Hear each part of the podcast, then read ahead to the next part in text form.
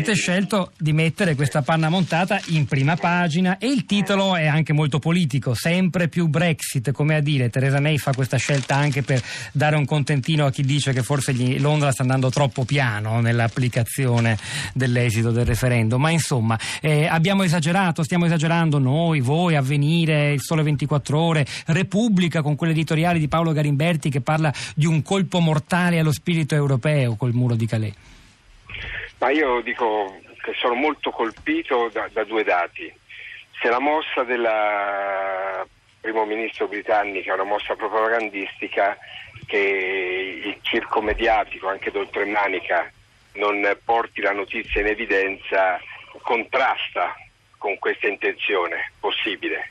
E questo è un dato che mi interroga, eh. il giorno dopo mi interroga più questo di tante altre cose. Punto, da un altro punto di vista il basso silenzio della stampa europea rispetto a quello che è accaduto, che sta accadendo, che è progettato e che si sta realizzando mi fa pensare che i muri davvero non li vediamo più. C'è un, un, un livello di assuefazione che sta crescendo, li consideriamo parte del paesaggio di questa Europa.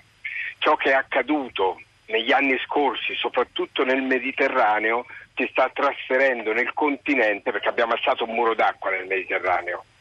per l'inanità dell'Europa rispetto al, al problema delle migrazioni forzate, per cause economiche, di guerra e climatiche, lo ricordo sempre, l'inanità dell'Europa e dall'altra parte anche la faccia feroce che per qualche anno fino alla conversione radicale con Mare Nostrum ha, ha, avuto, ha fatto l'Italia rispetto a questo. Ma quello che accade nel Mediterraneo da secoli poi accade nel continente, accade in Europa e lo stiamo vedendo ancora una volta. E il problema è che noi italiani forse abbiamo uno sguardo più abituato e ancora non assuefatto, almeno una parte di questa stampa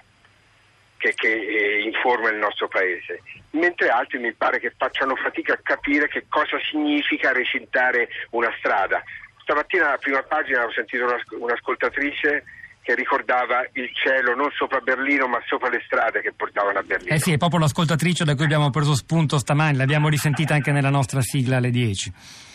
Bisogna, bisogna, saperlo vedere il cielo sopra le nostre strade, immaginarlo. Però anche l'ascoltatore poco fa ha mandato un sms dicendo che quando si separano le persone dalle merci e le merci passano e le persone no, qualche domanda seria bisognerebbe farsela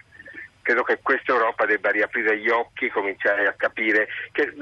io guardate bene, non sono un riduzionista, il problema dell'immigrazione è un problema serio, non è quel problema che vogliamo rappresentare in termini di invasione, è un problema di circa 170-200 mila persone l'anno strutturali